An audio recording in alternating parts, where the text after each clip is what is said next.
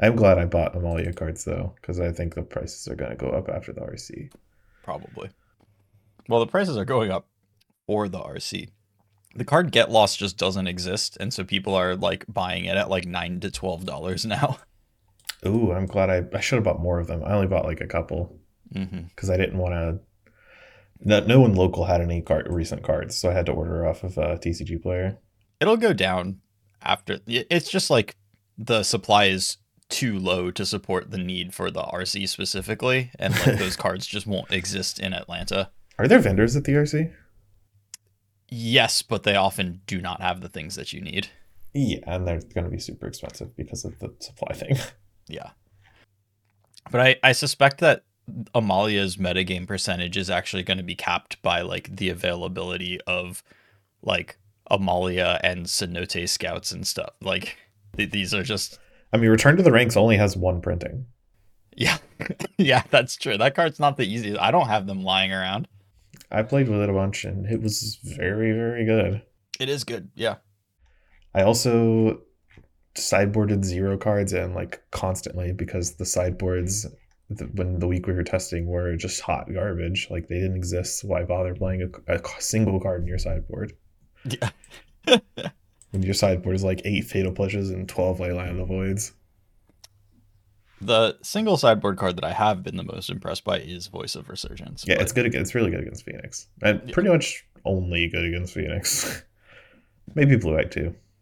I tried to convince Alan to play Amalia because he wanted to play Rakdos Sack, and I'm like, you should play Amalia because we have access to the deck, and it's very good. No one's gonna know how to play against it.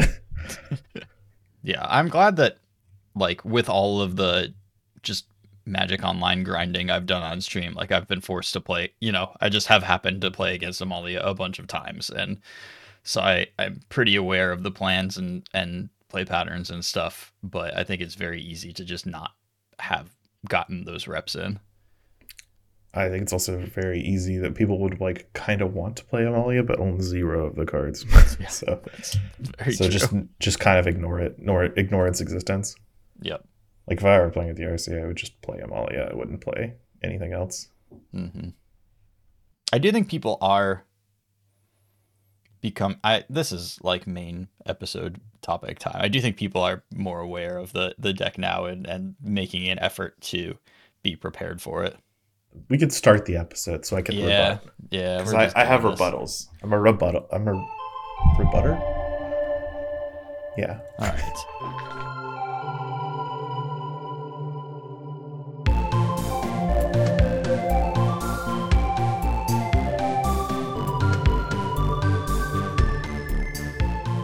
Hey everyone. Welcome to episode 322 of the MTG Grindcast, the spikiest podcast in all of Central North Carolina. We are your hosts. I'm Chris Castor Apple. With me is Lee McLeod. Hey Lee. Hi, Chris. What's going on? Not much. Just played some Magic today. I uh, played some mirror matches with uh, Oaf McNamara on stream, so we could, you know, test out different builds of Phoenix and like whether having the combo, the temporal trespass combo in your deck is like necessary to feel good in the matchup, or if being like heavy on otherworldly gazes gives you like that level of consistency and speed so you you don't necessarily need it. And we we got some good data points and you know it's mostly just that the matchup is difficult and complicated and you just like hope that you have three phoenixes in the top half of your deck and that gives you a significant advantage and if not then it's like there's a lot of work to be done in the game If you can't get lucky, you got to buckle in and get good. yeah exactly well, it's nice to play a deck that gives you the luck out. the last game of the last match that we played, um, you know, we we got kind of in this standstill where neither of us could reasonably attack, and he was probably going to win because, or he was just going to win because he had temporal trespass and galvanic iteration in the deck. But then the galvanic iteration was down just a little bit too far, so I got to trigger his two ledger shredders connives like four times in two turn cycles and just deck him with his ledger shredders. So that you know, there, there's some play to the matchup for sure. Hilarious. Classic not a May ability ledger shredder. Yeah, I have been uh you know, forced to lose a bunch of life against Sheoldred without having any control over that. Ledger Shred is very good, but sometimes you you do want to turn down that connive.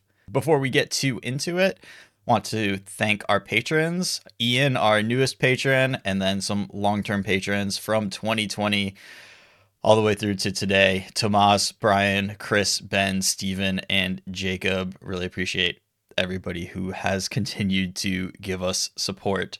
Yeah, we really, really appreciate y'all. Super cool. And uh, anybody who wants to become involved in the community, please join the Discord. Um, anybody who wants to join the Patreon, patreon.com slash MTG Grindcast. But of course, the podcast will always be free. That's just if you want to lend us some support and get a little bit of the extra uh, content that I've been putting out each week. Yeah, especially with the with the all the RC prep you've been doing. RC's Yeah. next week. Yeah, and you'll get my final updated list and sideboard guide, and hopefully I'll be mostly right about stuff. I've done a lot of work. I really like. I, I, I do feel like I've hit the point where like I get Pioneer, and and I feel pretty comfortable in the format right now. Well, do you want to talk about Pioneer? What do you have on the docket today? Like, what what were you doing? Well, you know, we had bands last week in both Modern and Pioneer. And I feel like, you know, most of our discussion is going to be about Pioneer. So maybe we should start briefly with Modern and acknowledge that, uh, you know, Rakdos scam won the LMS Barcelona and, uh, you know, just kind of reckon with that fact. I think it's funny. So we recorded our episode last week. I didn't give, and neither one of us gave a lot of credit to scams still existing. hmm And after we recorded the podcast and I started dinner, I was thinking about like the different random tournaments I've seen where some like mono black garbage deck wins a bunch of games just because they have the scam combo in their opening hand. And Yeah. I'm like, huh, I wonder if you can like just do that. Like, can you still do that? So I think you can do that, and I think that like obviously, you know, the deck won this tournament. I, I think what you end up creating is just you know this higher variance deck where like obviously anytime you have scam in your opening hand, you have a very similar path to victory as Rakdos always did. But now you and, and I will say that I was probably too skeptical of like having not dead after all in your deck without fury. Like if you just get a little bit lucky it's probably okay in a decent number of games. I, I feel like it does catch up to you and brings the deck down to earth in a pretty real like you have some bad cards in your deck that don't work out that often. Although the the x-file una's blackguard deck with the the scam effects in it is uh you know doing everything it can to make those cards a little bit less embarrassing yeah, I think that deck is very adorable. And it makes me wish Watsy had just banned Grief from the Yeah. start. Like, I don't, I'm not even upset they banned Fury. Like, I don't particularly enjoy Fury, but I hate Grief. reasonable So if this is like a Hogak level thing where and I don't think like the scam decks that exist currently are, you know, oops, we made the deck better. I, I really don't think that's the case.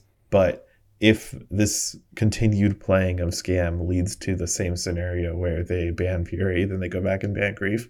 I think that's Mhm. just a win for everyone. yeah that's mostly fine it's pretty big win for Yawgmoth in that case that works out really well to just like get Fury like catching a stray here from what maybe should have been a grief ban. Uh, and Yawg does appear to be like a an early winner, and and we talked about this. Like, I think the primary effect of Fury not being in the format is Yawgmoth becomes good. Secondary effect could include Cascade decks becoming very very popular, and that pushing Yawg back down a little bit. But you know, Friday Modern Challenge, four Yawgmoth decks in the top eight, eight in the top 32. Saturday Challenge, Zerk wins it with Yawgmoth. Uh, the second Saturday Challenge, also multiple uh, Yawg decks in, I guess, one in the top eight, and then a, a decent number in the top 32. Like, th- this deck was completely playable and one of the better decks in the format with Fury around. there's no Fury around. Like this isn't difficult math, I guess. Yeah, I Yawgmoth was already very good and impressing a lot of people at the end of the RCQ season. So not super surprising to see it just like losing its its big ugly matchup oppressing and then being really well suited in the new format.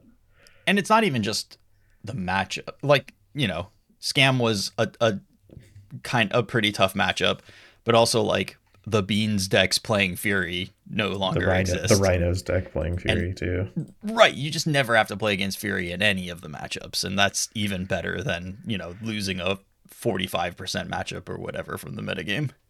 Yeah, I remember playing a game, uh, a local against uh, Mr. Bob and Cheese, and he was playing four color, and he, I was playing Yawgmoth for the first time. This was like very early on my Yawgmoth adventures, and he just like furied me then Furied me again. Then copy Furied. And I'm like, okay, well, I guess it's the only card you cast all game I'm never gonna win. yeah. and that's that's why I'm happy to see Fury go. Right. Makes sense. Not too surprising to see Yawg doing well in the absence of Fury. You know, Yawg is probably a containable deck. It does have like a legendarily tough matchup in Rhinos, and Rhinos is pretty popular and can get more popular. But of course, Chalice of the Void is a thing that could, you know, it, we're in the middle of a projected metagame churn cycle sort of thing. But I do think that Yawgmoth will probably just be, you know, if you're a Yawgmoth main, you could just take it to like any modern tournament, regardless of week the what week it is and what's doing well, and you could you'll be fine going forward from here.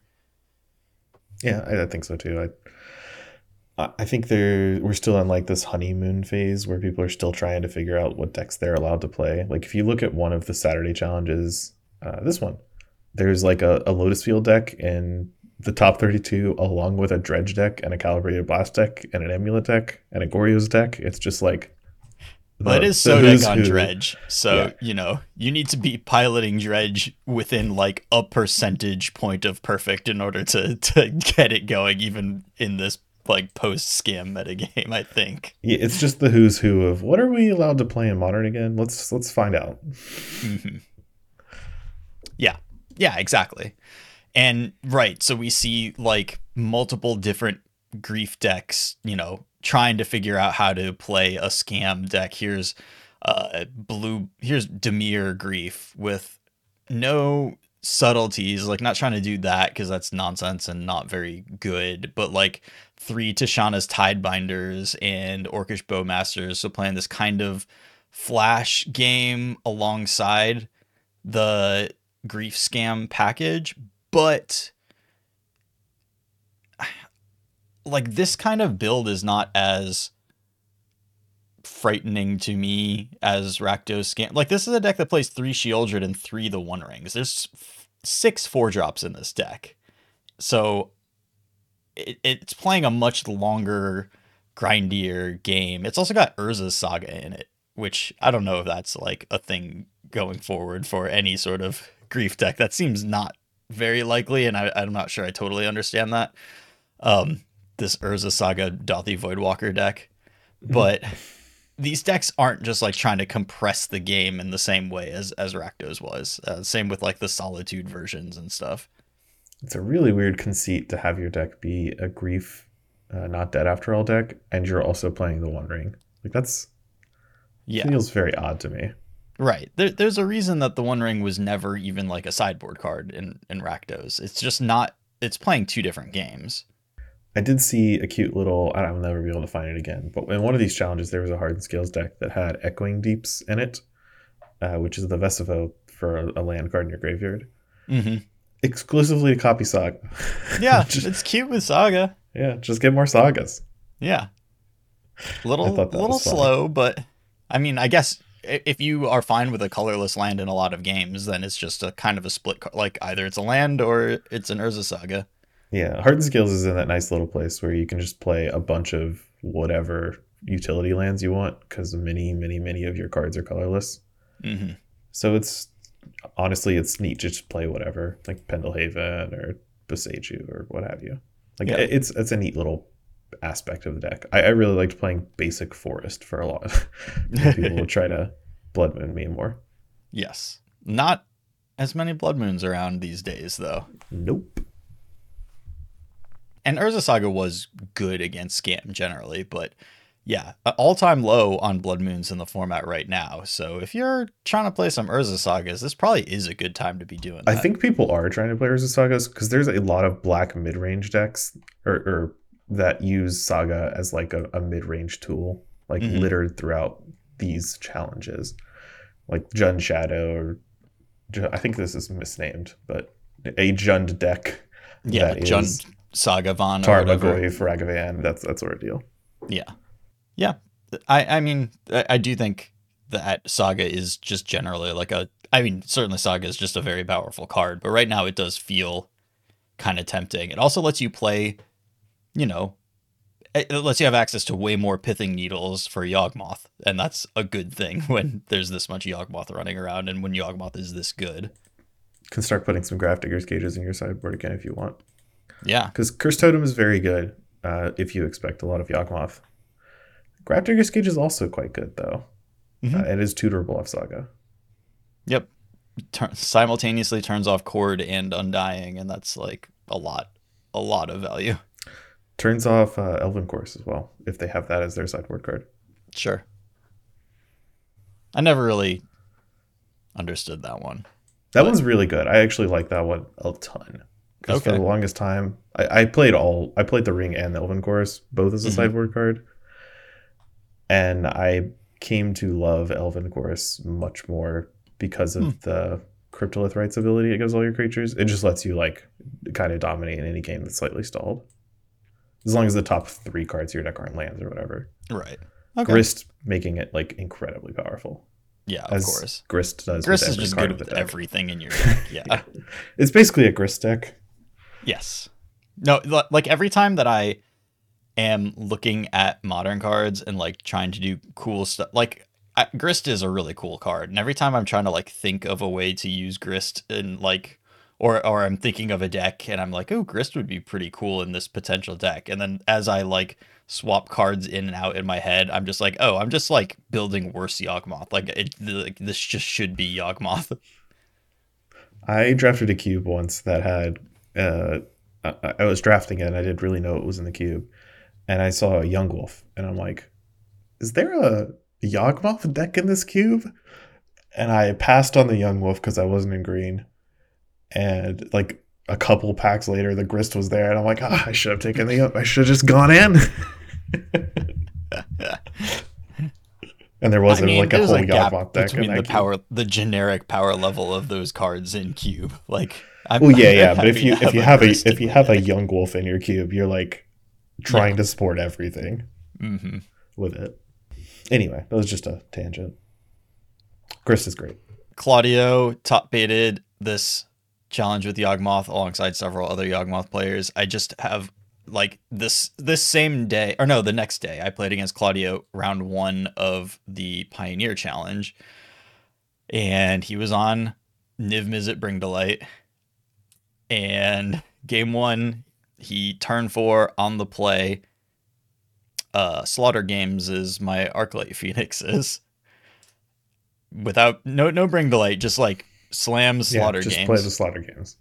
But then I look over at his lands and realize that he has no green or blue mana. He just has all Mardu lands in play. Wow. So I just cast a couple of picklock pranksters, start attacking for one apiece. On my turn seven, I just animate Hall of Storm Giants and attack. And then on my turn eight, I animate Hall of Storm Giants and attack. And, you know, Leyline Binding can't kill Hall of Storm Giants, and he hadn't put anything into play. So that killed him in game one. Game two, I just like lost a normal game where he like leyline binding to all my stuff and blah blah blah. And then game three, I won with zero cards in my library, attacking with a brazen borrower and four picklock pranksters when he was at two life. I had no phoenixes in play. He had a like a Yorion in play and could like I I had cast a treasure cruise that turn and he could have Scarab guided back a notion thief, but then that would leave him dead on board, and then my my treasure cruise would like gave me the removal and and like a counter spell to guarantee that my attack through would be lethal, even though like multiple of my flyers were getting blocked. It was an incredible match and a very weird one. Yeah, I, I'm glad you won that one, especially with the fairy beatdown plan two games. Oh yeah. Notion Thief uh, definitely got me game two. That that one was a rough one. Yeah, I've been destroyed by Notion Thief on uh, Pore Over the Pages before. It's very rough. yes. so I, I brought a couple fiery impulses back in for game three. Yeah, I I mean, do you want to talk about Pioneer? Because I don't want to comment on Claudio's deck choice because I can never change him. of course not. We never will. Um, yeah, we should probably switch over to Pioneer. I mean, Modern still very much in flux, and I'm not going to worry too much. You know, the perhaps the most important card in the format was banned, and so there's a lot of reshuffling going on, and we're not going to really know what's up for a little while. Yeah, and and modern's on the back burner for a little bit anyway. As yep. we go into the Pioneer RC, right into the holidays, right into standard season, which yep. who knows will even fire. I went, I tried to go to two standard tournaments this weekend for the standard oh. champs.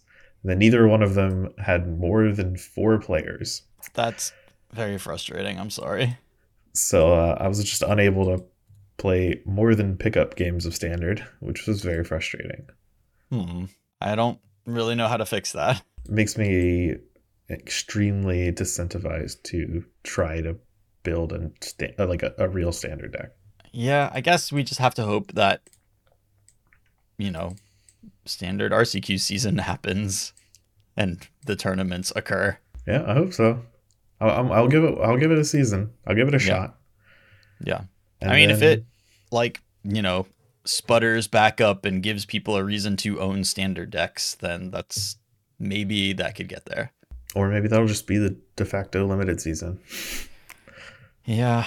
Yeah. I don't know. But giving it a shot, I guess. Yeah, we'll see in a, in a month or two. Yeah. All right, on to Pioneer. Yes. All right. Well, so you know, we had a couple of bands, pretty much just, you know, Cascade, at least Geological Appraiser Cascade got kicked out of the format. There's still a little bit of Quintorius running around. That's yeah. that that exists. The Quintorius combo got one one of the top 32s in this on Friday and someone asked is Quintorius combo worth worrying about? And my response within seconds was no, the deck is awful. Yeah, especially given the decks that you have to deal with right now. The raw speed of Geological Appraiser was really, really important to giving you good matchups against decks like Convoke and Amalia, which we'll be talking about at length this episode. Uh, Quintorius both is slower and is more vulnerable to Thalia out of decks like Convoke. And it just like, although it is a little bit less vulnerable against the reactive decks, it, like less cards interact with Quintorius. I can't just hold up Fiery Impulse and uh, survive against the Cascade. Uh, I think you just like you lose so many so many games to just the faster decks where your cards are just really expensive and don't do anything that I, I don't think that the deck is very good. But, you know, watch me lose to it. I think my my matchup is not great against it. I have a lot like game one I can barely interact with the combo and Carnosaur is just unbeatable. But I don't think that the deck is one that I'm gonna bother worrying about. I think it suffers from being a clunky combo deck that's slow and can be like horrifically bad against some of the faster decks in the format, like Amalia or Lotus Field, or on the other spectrum, like something like Blue White Control. Yeah. Yeah, that has the that it's an instant speed deck that has the proper interaction. Also, you know, Get Lost is probably the going to be the most heavily played sideboard card in the tournament, and that one disrupts you pretty hard. Uh, also, there's a large subset of the format now that is Thoughtseize Smuggler's Copter decks, and that's going to be tough to beat as well. Yeah, Smuggler's Copter got unbanned. Do you want to start there with the the Smuggler's Copter of it all? Yeah. So Smuggler's Copter resulted in a surge of random creature decks entering the leagues, And then when the dust settled, it's basically in both of the Rakdos decks. It's just Yeah. Im- improving Rakdos mid range and Rakdos sacrifice, and that's that's its job right now. Yeah, I think it. I'll shout out two different decks that aren't exclusively Rakdos that are playing Copter that I actually like. I'll, I'll give it a third one. Gruul Vehicles, I think, improves tremendously with Smuggler's Copter. I don't think the deck's worth playing personally, still. Uh, I just don't think it is powerful enough, but it, it does improve measurably with Smuggler's Copter if that's something you still want to do. Yeah, Uh, the deck is not good, but Smuggler's Copter is the best possible card because it's a deck that had no two drops that it could play, and it's also like an eight elf deck that then has nothing that it can do with elves later in the game. And You Smuggler's pray Copter, you can draw enough Huntsman Redemptions to sacrifice them away to real creatures. right, and Smuggler's Copter lets you use elves that are both in play and in your hand, and that's really really important. And it also gives you the ability to start attacking a little harder, a little earlier with evasion, and then so so it's like really good for the deck, but the deck is still pretty bad. The other two were the Is It Insole decks. People are still Mhm. trying that out. I don't think it made any splashes in the challenges, but I have seen uh, a few people working on it very hard in the leagues trying to get those decks polished, and they look like maybe something could be there. I just think the presence of mystical dispute decks is too much right now. Yeah, That's a, a really rough time to be like. If anyone ever wants to have mystical dispute and Abrade or fiery impulse against you, it's like kind of rough. yeah, for sure. Uh, and the one, the Smuggler's Copter deck that isn't Rakdos that I liked the most, which I actually would have tried to spend more time on if I hadn't fallen into an Amalia sized rabbit hole this week, hmm is actually a deck Collins showed me, the Mardu Greasefang deck, which is, you know, Greasefang was classically Abzan for a Esika's Chariot, but if you can just ditch all of your uh, green cards for red cards, you can have Smuggler's Copter and Inti, Seneschal of the Sun, along with Fable the Mirror Breaker and Blood Tithe Harvester. And you're like kind of a, a Rakdos deck, but you also have the Greasefang combo. I, I think that that is probably it, it makes sense to me for Greasefang to shift away from because Greasefang isn't very good. So it needs to do something different in order to start keeping up in the format again.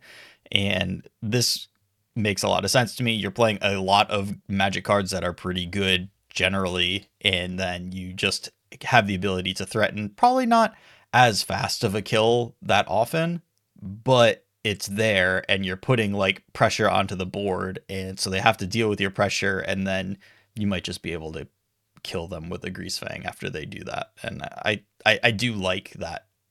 I mean i generally like the smuggler's copter fable the mirror breaker into like package. I think Mhm. that that is a, a a strong team for pressuring your opponent's life total and giving you this like discard outlet and and like digging through your library ability and I do think that it makes a lot of sense with Greasefang and Parhelion too.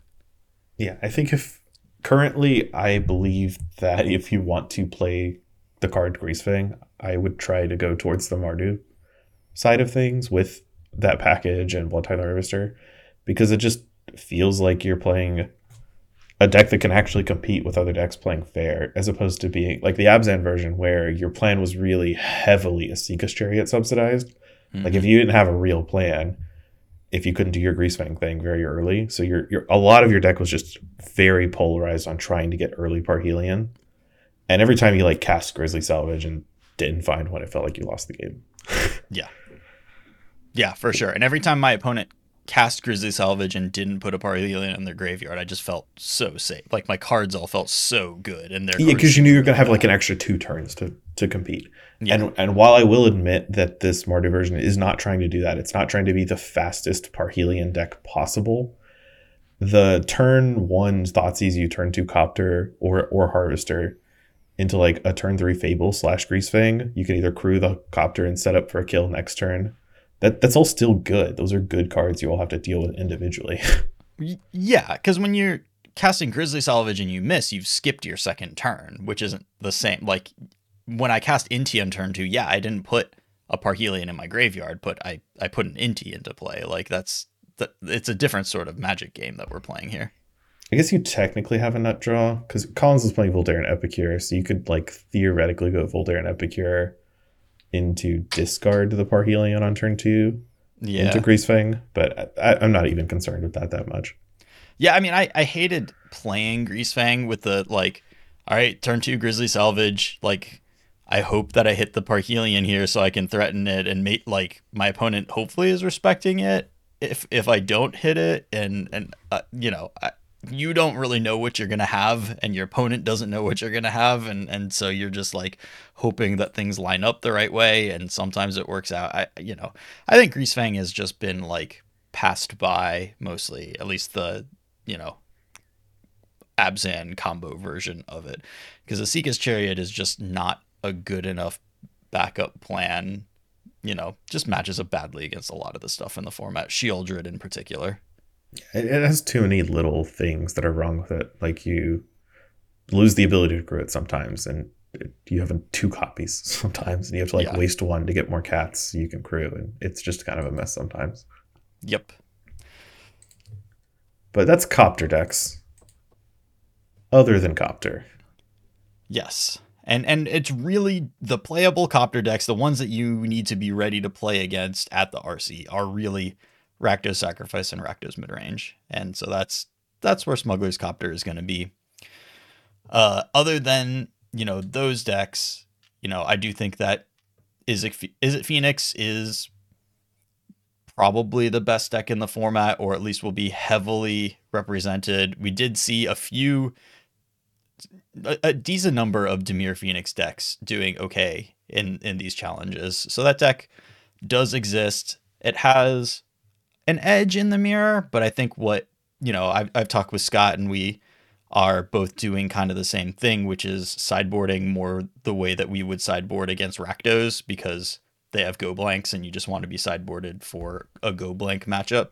sure. And once we started doing that, the matchup felt a lot closer. It, you know, maybe they're ahead by four or five percent or something like that, but it, it it wasn't like a huge huge difference, and it does cost you.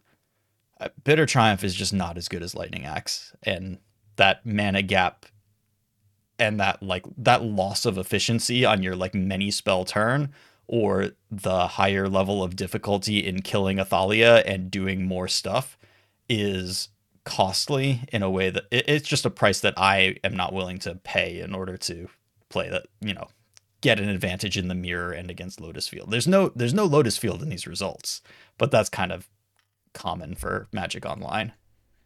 Yeah, Lotus Field really only has two kinds of results and challenges. It's just like not there, or it got you know first or second. Yeah. And there's there's one in the top 8 of the Friday challenge and that's the only one that shows up. That's a oh yeah yeah, yeah. you're right. Yeah, there is also a, a blue white lotus, a, a lotus deck that is significantly worse than than Lotus Field, I would say.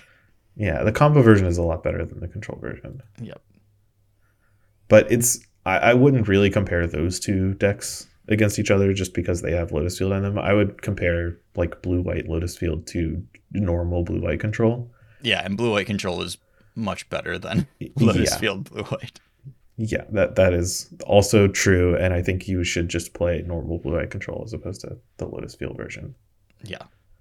Like when the Lotus Field version has Lotus Field and hits it like pretty early with one of its cheat mechanisms, it's like, okay, this deck is pretty strong, but not unbeatable. Uh, and anytime it doesn't have Lotus Field, it's just one of the more pathetic decks you've ever seen. I, I can't recommend this one. Can we talk about Amalia? I really want to talk about Amalia. Yeah, it's time. Uh, Amalia really, really sprung up over the past week, both in these tournaments and in the discourse. Uh, Yeah. At least like people kind of announcing like, boy, this deck is pretty good, and I'm probably playing it at this at this RC. Yeah, I was wrong about this deck. I when people are started p- playing it very early into Amalia's legality, like when Geological Appraiser was legal, Mhm. I didn't think it was worth playing at all. uh, because I told you, man. I was, I, you know. well, I, I still think I was right because those early lists did not have the technology that later lists had. hmm And once they added Return to the Ranks, I feel like the deck got massively more powerful. I feel like that did get like when I was talking about it on the podcast, they were already playing some number of Return to the Ranks. Uh, Okay, I, I don't remember. You could be right. but yeah, the the combo is strong. The combo is really threatening, and like you have to be making a decision very early in the game of whether you're going to leave your removal up to stop the combo or if you're going to develop a little bit so that you can end the game before they've really like you know closed you in with their multiple combo attempts. I i do believe that we've now hit a point where it is slightly overhyped because people are really like going hard on you know th- this is the best thing since sliced bread. It is a very good deck though and uh it also sucks to play against. Yeah, I, I'm gonna lay out like the play pattern I think is not good for Pioneer, Yeah. which is the all right. You're you're, you're playing a random deck in mod in Pioneer. Your opponent goes Lunarch Veteran turn one, turn two. Their turn two is Amalia, so they explore when they gain a life off the Lunarch Veteran, and then it's, it goes to your turn. What now? Like if they play Wildgrowth Walker, you lose. Yeah. But they're not likely to have Wildgrowth Walker, so you just like do you try to advance your own game plan and you're willing to lose? Like that's turn three. Maybe it's only your turn. that's so early in the game. It could only be your turn two if they're on the play. Yep. Yeah, and I mean, at least with that play pattern, like it's like, yeah, I should probably kill this Amalia because if they play another creature, it gets to explore again, and then that Amalia starts getting really big and just straight up killing me. Um, so Imagine if you are playing Gruul and you just don't have removal. yeah, I mean, Hmm. another reason not to play Gruul, I guess, but I mean, Gruul could be Lotus Field, which I think is a, a good, an actual good deck that also does not meet that timetable. Like, what are you Yeah. gonna do? Yeah. Mm-hmm. I don't hate the idea of a deck that like punishes people for not registering any removal. That's kind of okay. But doing the thing so quickly and doing it in a way that punishes like oh you dumbass like you played your blood tithe harvester why would you do that now you're dead is like yeah that's not good for the format that's that's not a great place i also don't like so Amalia's ward, which is pay three life, Mm-hmm.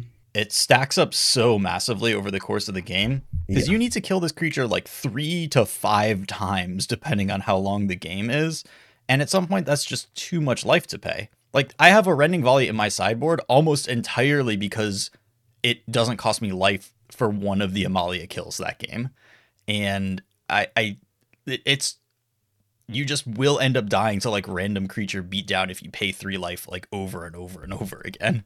Because the way this deck works is that it plays like a relatively good value game with the card Amalia. Like the, the Mhm. repeated explorers and, and the life it gains with Prosperous Innkeeper or Lunarch Veteran without the combo is it adds up very quickly so that it's like hard to just attack them and race them and they'll, they'll like attack you for like four back with the, a bunch of one ones or whatever but you like can't make that race work for your in your favor and then you have to deal with Amalia because you don't want to just lose on the spot but then they return to the ranks back their creatures and you have to deal with Amalia again and if they have the combo in their graveyard Amalia's a 2020 now and you have no board you still have to deal with her and it's just like it keeps going like this again and again and again Yeah, and even when Amalia hasn't been in play, when the the combo is like finished with Amalia being cast, because they've had a Wildgrowth Walker sitting there and they're doing nothing Soul Wardens, right? Because Wildgrowth Walker doesn't really do anything else in the deck. So a lot of times the combo is final uh, finalized by Amalia coming into play, gain a life off of his Soul Warden. Okay, we'll combo off. She becomes gigantic, kills everything. I can't attack you with my Amalia because she has killed my Wildgrowth Walker here. I'll pass the turn. But what we did there is we milled our entire library and put a return to the ranks in our hand and can kill you again the, the next turn. yeah some even if people you deal with the Somalia now. Yeah, some people started playing an um, Aetherflux Reservoir as well. Yeah. Just to, like, if you explore an Aetherflux Reservoir on the top, you just cast it and pay 50 life because you have 4 trillion life once you've comboed off. Yeah. Not you don't actually have that much. It's not infinite. It's just a bunch. It's you yeah, 90 or whatever. You have a hundred life basically. Yeah. More than enough to pay for Aetherflux reservoir. I think that card's not good. I don't know if I, I'm not sold on it. It's but mostly a Magic Online thing so that you just don't have to click through the combo again once you've comboed off once. probably. Uh, Dina is a card. Is it Dina or Dima? Dean The- Dina is a card that whenever you gain life, here, each opponent loses one life. Uh, if you return to the ranks with Dina and the combo, that does a hefty chunk Yeah. of your opponent's life. It's basically a kill as well. Especially if they've played any shock lands, then that Where you've hit them. you've hit in with a Lunarch veteran or a Prosperous Innkeeper or Yeah. whatever. Exactly. Like it's not uncommon to just like go get in the red zone turn one because your opponent has played a tap land on turn one or thought seized you, which is common. Yeah. Anyways, the the deck is really strong. It's really resilient. It it just keeps presenting this combo.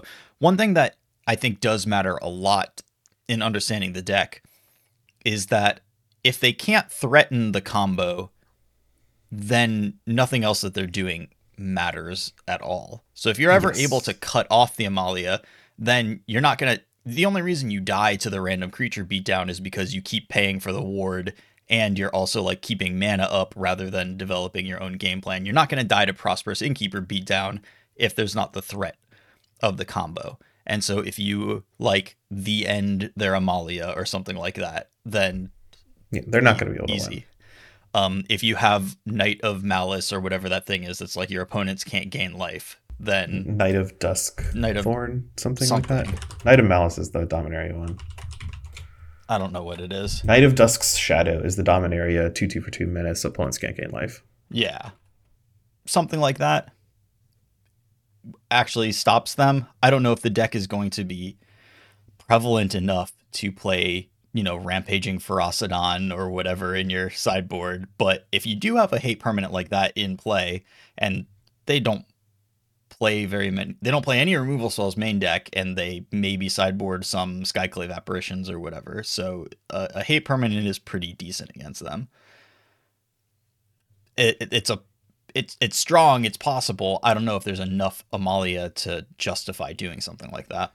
Yeah, the way I think Amalia is going to work for this RC in Atlanta, because that's the upcoming tournament for uh, for us for the United States, the biggest Pioneer tournament of the year, probably like for the rest of the year. Then we'll Mhm. probably not be on Pioneer for a little bit, but whatever.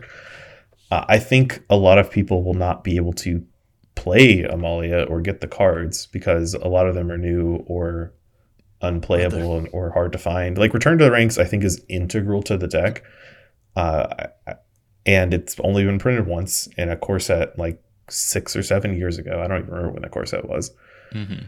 and it's a bulk rare, sure, but like who has them? Like where are we getting them from? Yeah. Mean, Right. I mean, bulkers are often the hardest things to find. So I don't think Amalia will be as represented as it is hyped. Mhm. Uh, I also think, from a standpoint of assuming you have all the cards you could ever want and you wanted to play Amalia this RC, I think it's a really good choice because people will not have the proper like testing against it. I think there's a lot of improvements to be made to the Amalia sideboard specifically. Because when I was playing matches with Amalia, I would basically pick up my sideboard that I net decked straight up off the Magic Online results, and I'm like, why does that sideboard only have like one playable card in it? Can we just like not do better than that? So I think you can just like rework the entire sideboard basically, and there's been a lot of work on that um, with more established players getting onto the deck. Uh, putting in cards like Voice of Resurgence for the Phoenix matchup and Blue White Control, and then uh, Knight of Dusk Shadow for the mirror, if you wanted to tech against that, is also something that I like because the mirror is actually very miserable. Yeah, there's Ever- no way if you've it's just ever luck played it. Right. And having just like a hate card that basically makes your opponent's combo not cease to function is so good there. Yeah. And So one I- that you I've- can cord for very early is Right. yeah.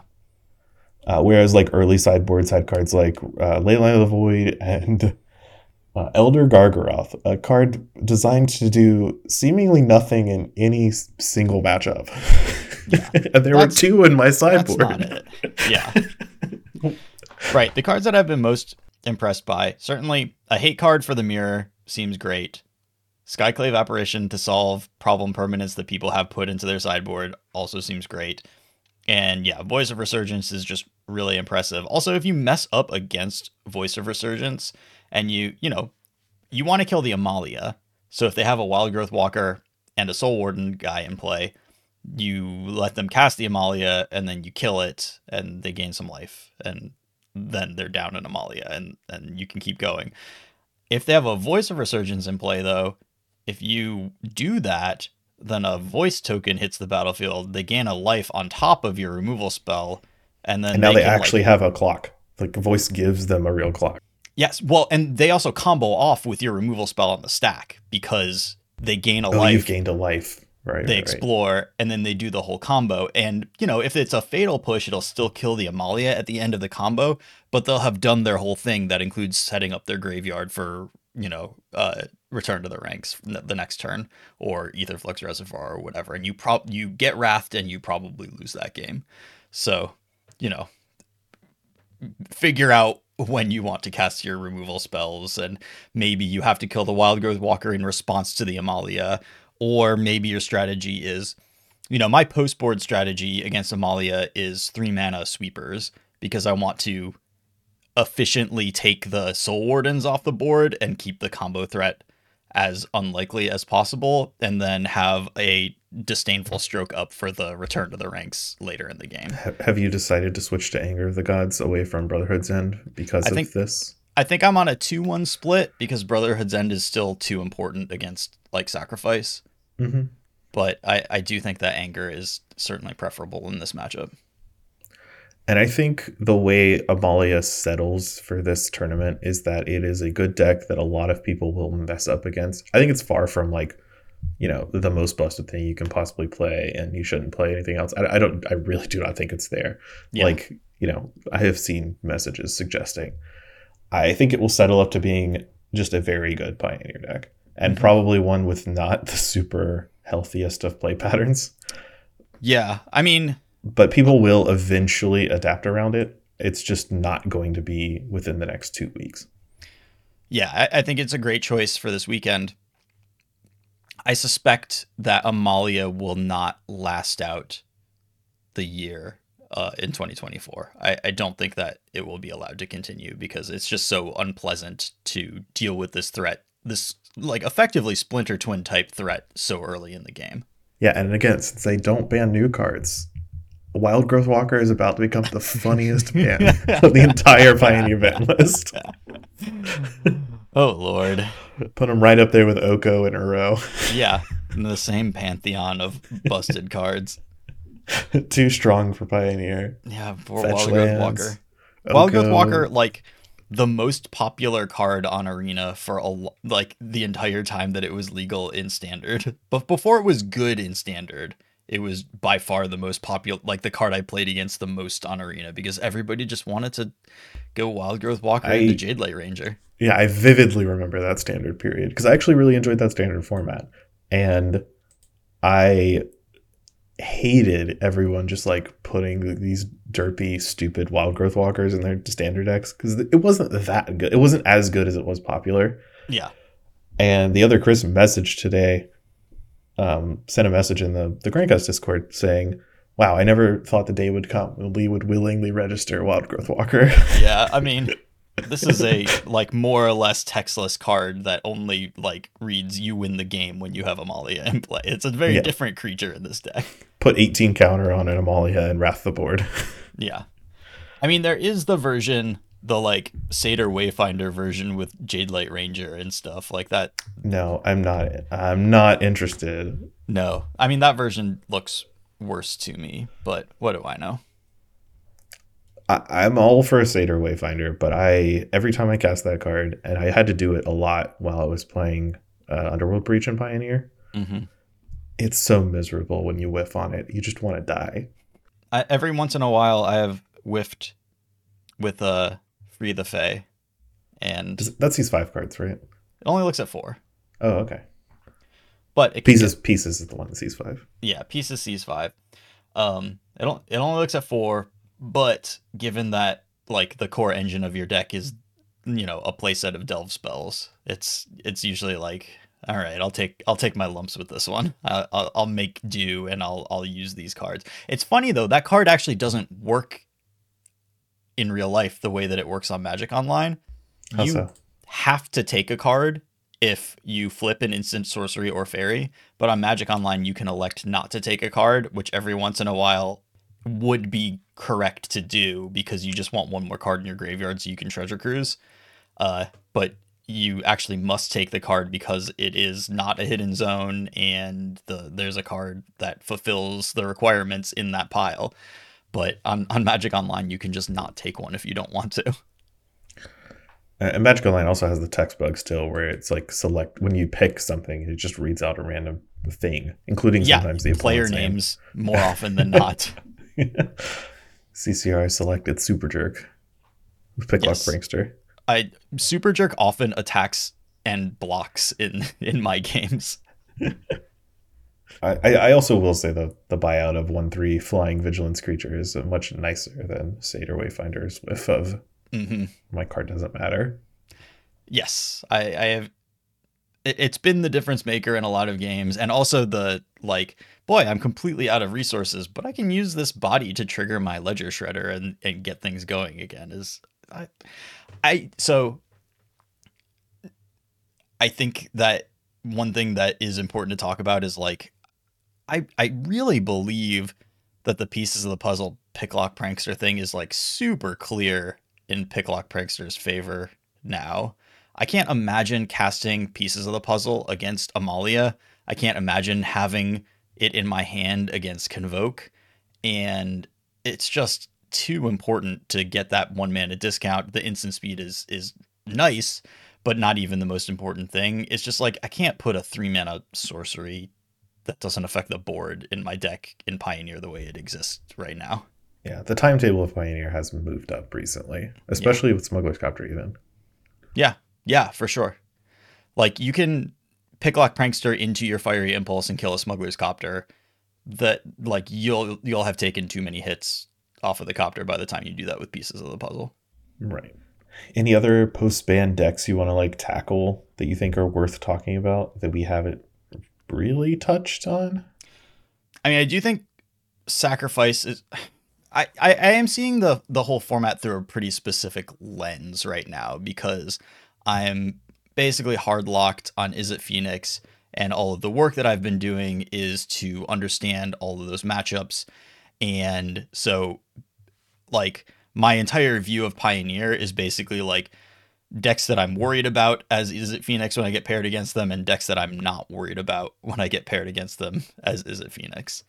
And I it's very strange, but at this point, like Rakdos midrange is in the decks that I'm not worried about as Izzet Phoenix like portion of the camp. That's one that when I see a Blackcleave Cliffs, I'm like, oh, this is fine. It's either sacrifice, a matchup that's like actively good, or it's mid range, a deck that I feel like my plans are just better than theirs in the matchup. And uh the like consistency that you get to treasure cruise, especially game one, I like I, I just don't lose to Rakdos very much anymore. And I'm sure that it's closer than like my record in leagues and challenges would suggest. But it's in the category of like, yeah, I'm sitting down across from it and it's fine. As opposed to when I sit down and there's a botanical sanctum played on turn one, and I'm like, oh, well, you know, this is not good for me. This is a really terrible situation. And even like, you know, I believe that I have a decent matchup against Amalia, but it is stressful and annoying to play against in a way that like playing against Rakdos just is not. And that's that's kind of like a, a small note about how I see the format. Like Amalia is a deck that's like, ugh, this is gonna be a really difficult match. And If I I, fuck Rakdos up, is- I'm going to die. yeah, yeah.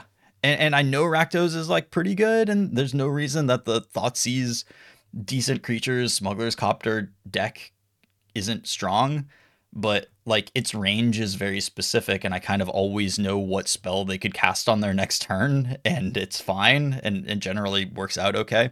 I will say that the adoption of uh, Archfiend of the Dross over Sheoldred in some number of slots, like that six point of toughness is really difficult to deal with sometimes. Uh, I mean, all the time as Phoenix. That's the classic RC cycle, though. Like you, you start cutting your Sheoldreds and start putting in a bunch of Archfiends of Dross specifically for the RC. Then the RC passes and everyone forgets about them Yeah. until the next RC. But the gap between a Sheoldred that you can kill with a lightning axe and an Archfiend of the Dross that you're like, I don't know what to do about this is definitely like that's a real thing.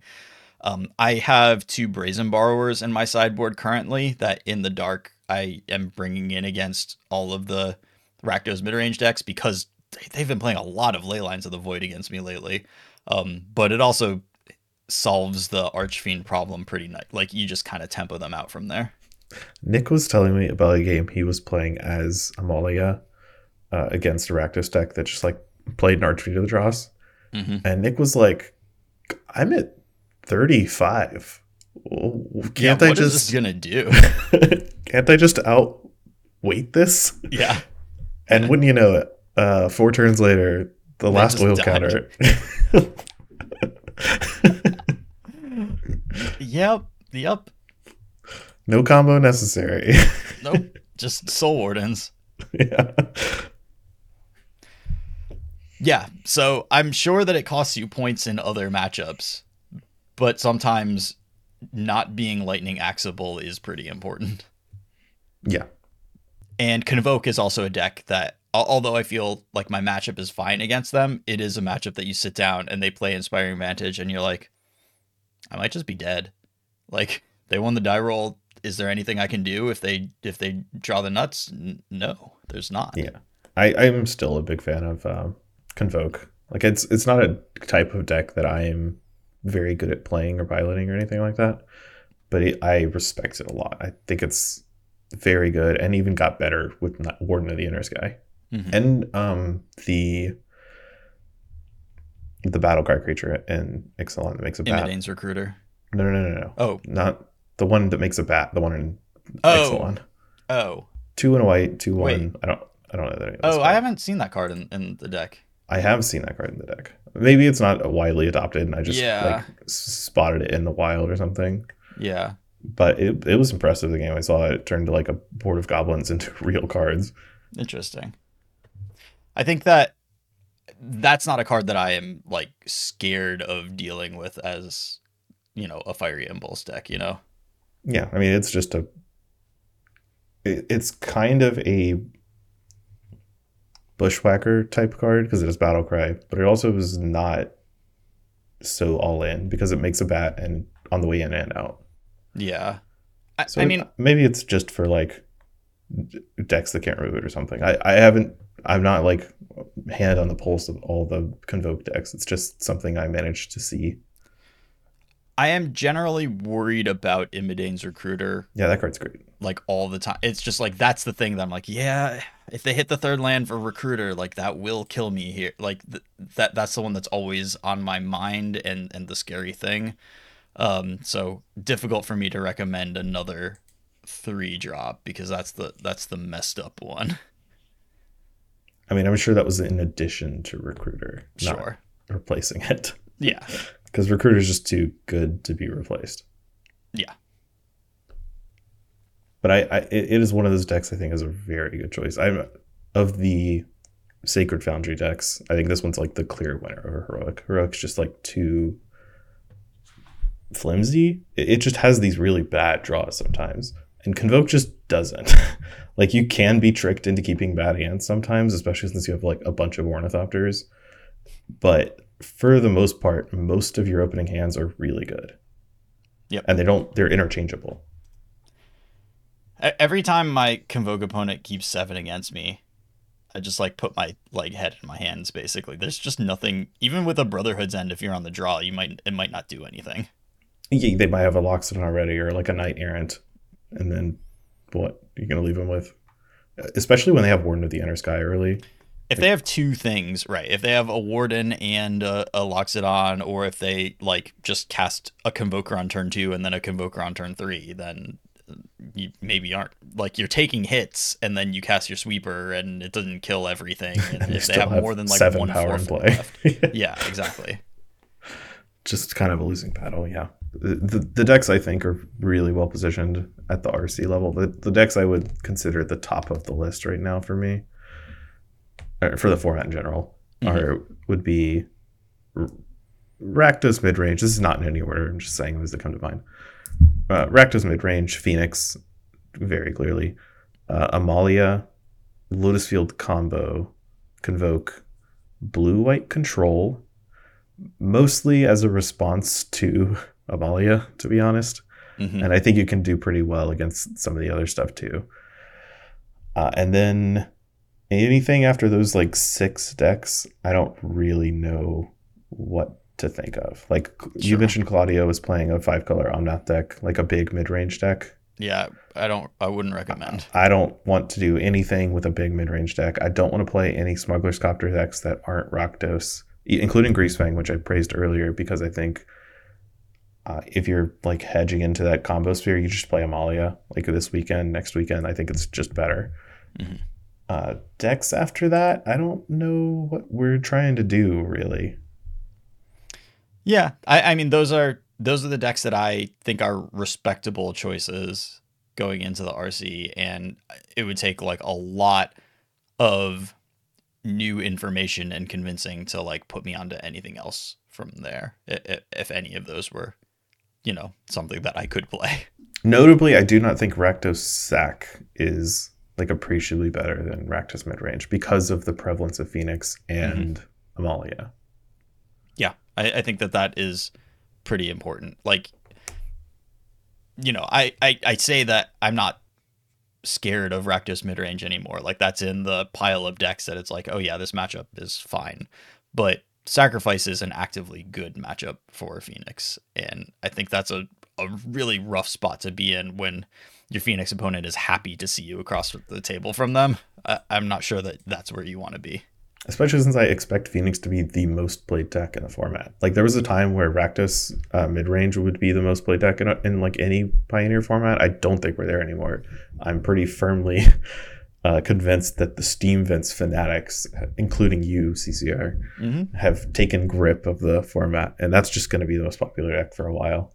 Yeah, I think so. And and that's why I spent time playing the mirror today, which is, you know, a little bit of a chore, although, you know, at least I get to do it with somebody who also enjoys it and is fun to hang out with, so that helped.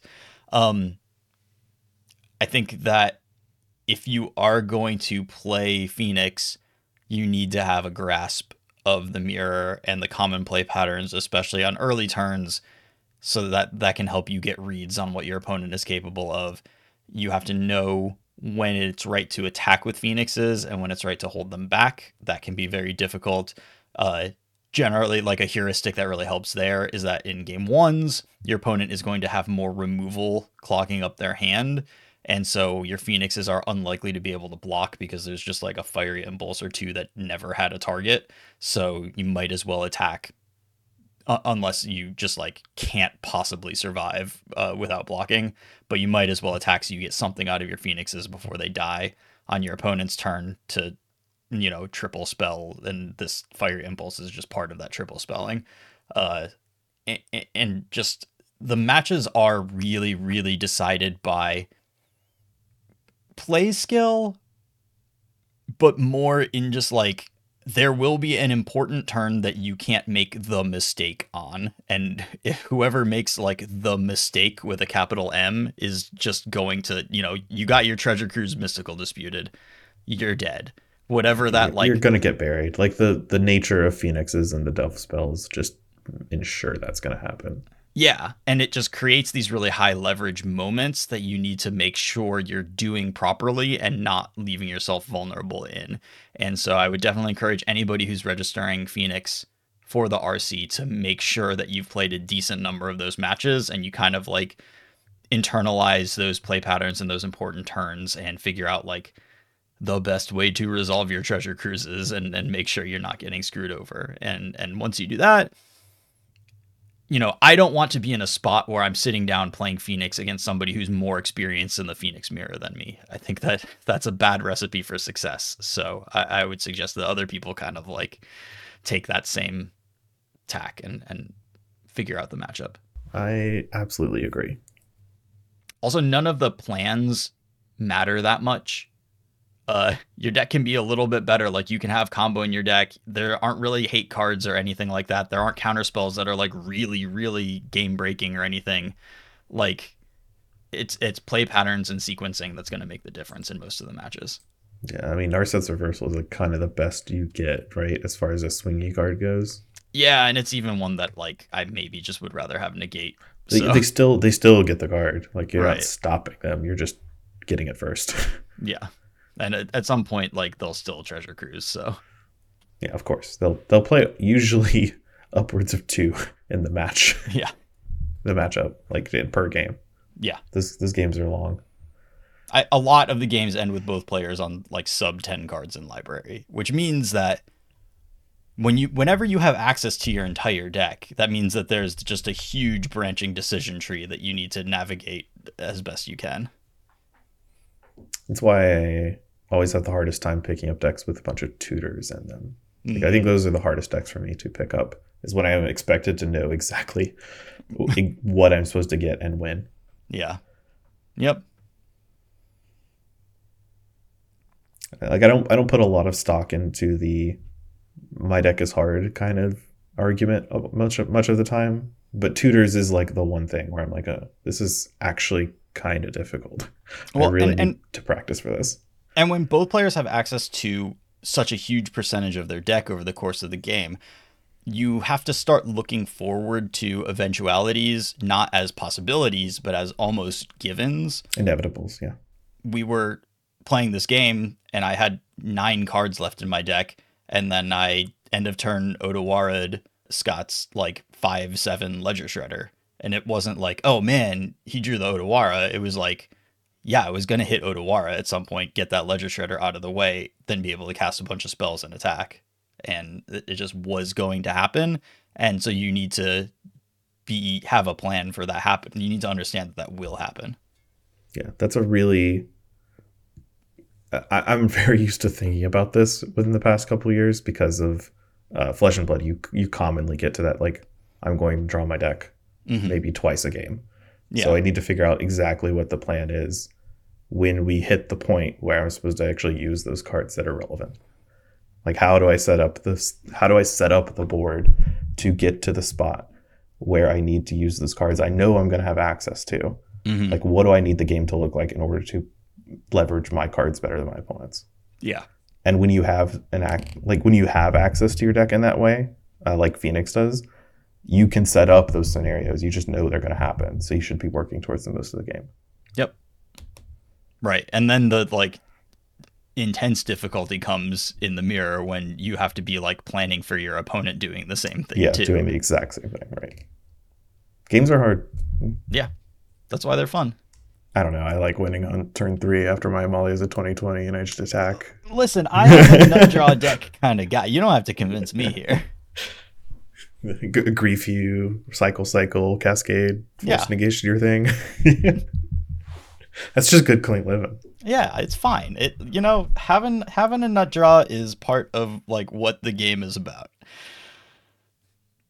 It's kind of why I like one of the reasons that I do like playing the Otherworldly Gaze version of Phoenix is it's much you know, nothing will nothing in Pioneer can really simulate the like turn two Manamorphose cantrip faithless looting, bring back two phoenixes. You can never win from the spot. But trigger pyromancer ascension Oof. like uh, otherworldly gaze like turn one otherworldly gaze turn two flashback otherworldly gaze is the line that is most likely to lead to turn three getting back some number of phoenixes and like it, it's it's difficult to get back three phoenixes or get back two phoenixes on turn three without that but it is much more possible when you're playing otherworldly gaze I kind of like Otherworldly Gaze because it levels out your bad matchups in a way where you can get your like main plan online early. Mhm. and spend your mana towards worrying about how you don't lose. Like if your if your matchup is bad, like you Yeah. get a Phoenix out early, and then you can just you've got a clock now. You can like do other stuff. Yeah, I mean the only matchup that I keep it that I keep all of them in in besides the mirror is Lotus Field because it's just like this buys me an opportunity to do something a little stronger than I should be able to do and you know maybe it gets me there lets me look at a few more cards I just need some key things and so in my worst matchup it is one of my best cards for sure Well, do you want to talk about anything non-Phoenix related? Mm, I did. I did play it in two challenges this weekend. I missed top eighting both of them, but I did top thirty-two both of them. You know, we did fine. We're we're we're grinding. We're doing okay. got got a twenty third and nineteenth. Yeah, we're in there. Uh, the I don't know, non-Phoenix related. I mean, we did talk about kind of all of the decks that I, I think like really matter in the format. Can I ask you your opinion of Angels as it won a challenge this past weekend? I mean, I probably can't beat it, but everything else can. So. That that is exactly what I think about Angels. I th- I think it is quite good against Phoenix, and I don't know why we're playing it otherwise. Yeah. Like, like I, I just don't understand. It just seems so bad against or so miserable against other decks. Like no one is playing Mono Green or Gruul. I mean, at least this isn't even a smuggler's copter deck. What are we doing? We're just Isn't the main playing thing about Angels. angels that we don't? Oh, I guess it's an elves version of angels. So all right, like I accept, but yeah, I, I think it preys on an archetype of deck right now that is not, other than Phoenix, mm-hmm. particularly popular. yeah. Also, with Phoenix, you really only lose to Righteous Valkyrie. You don't care about it. Bishop Wings at all. Is Bishop the one that gains you like four trillion life? Bishop does gain you a lot of life, and it does have four toughness, so it is, you know, obnoxious. But if they don't have Righteous Valkyrie, their guys just all die to removal that costs less than the creature. And so, and, and obviously they have access to a lot of Righteous Valkyries because they have four collected companies for Kayla's reconstructions. But, you know, anytime they stumble at all and aren't able to just leverage these expensive spells, none of their cards do that much. I'm I'm I'm not a big Angels fan. I'm happy they won a challenge. Like good for Angels. It's funny But- though. This Angels deck has what f- eight? It only it only plays fifteen Angels. It has a bunch of words with uh, cards with the word Angel on it though. It does, yes. Yeah, I I wouldn't recommend. It won a challenge. It's good against Is It Phoenix.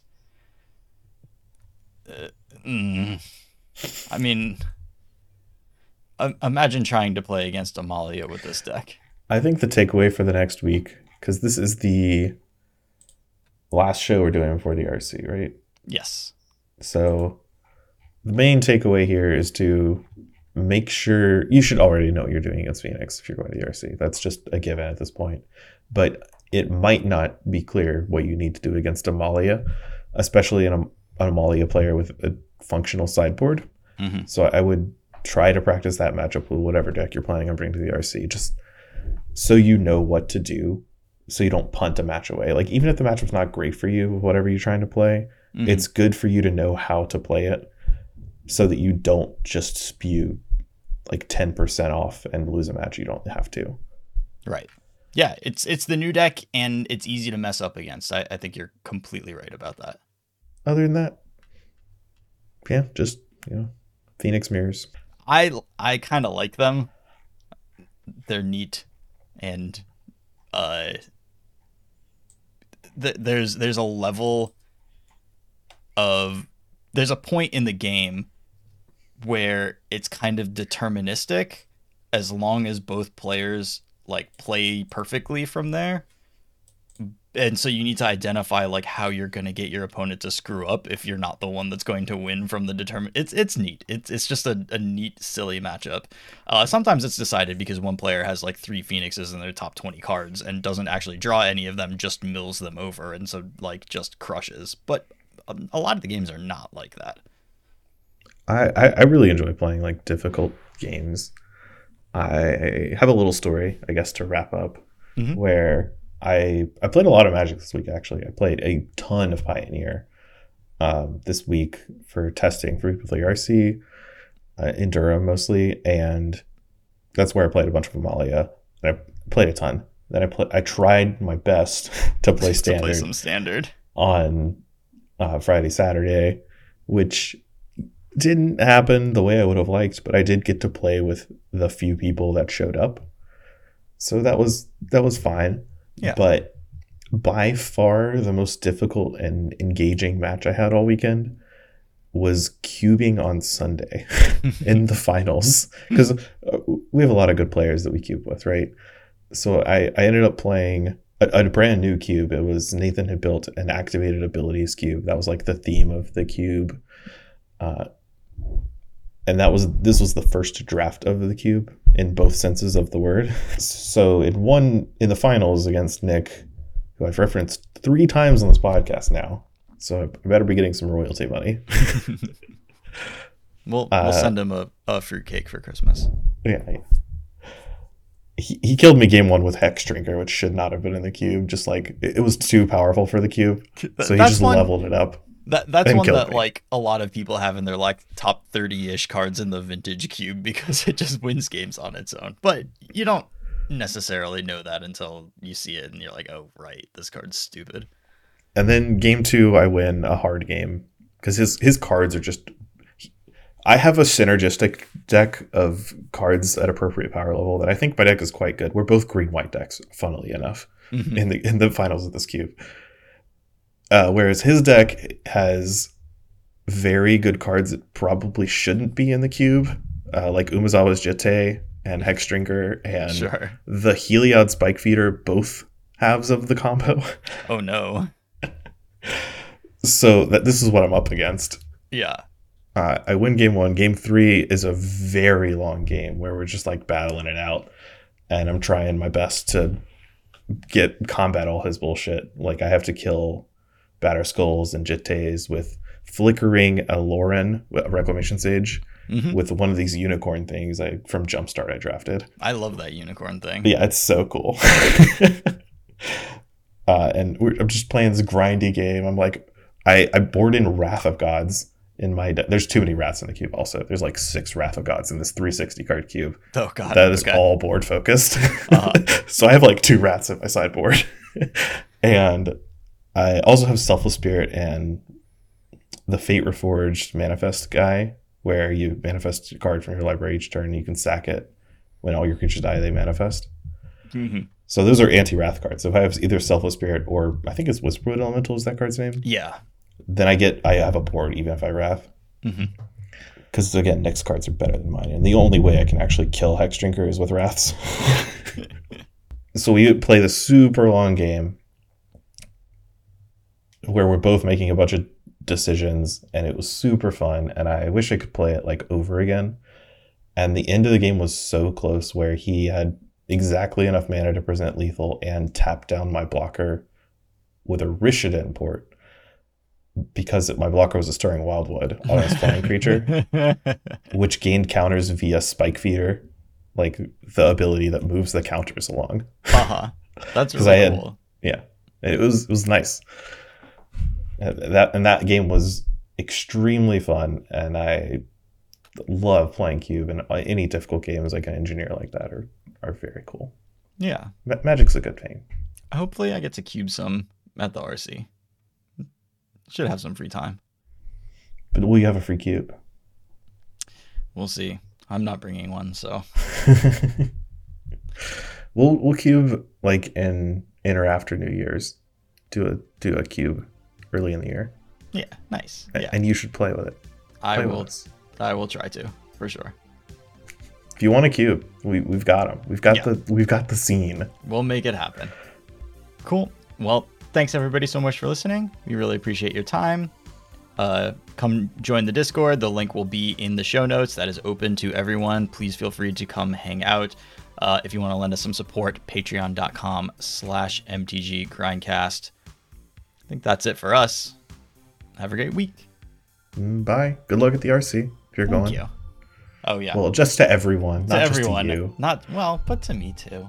My luck, Luck will, my luck will come more directly for you. Okay, fair. enough. Also, do you need any cards? I know we're, we haven't really ended the episode, but I don't think so. I think that uh, I just needed. I forgot to order otherworldly gazes, but I think I can get those from Philip, and I think that's it. okay. Well, bye everyone. Bye.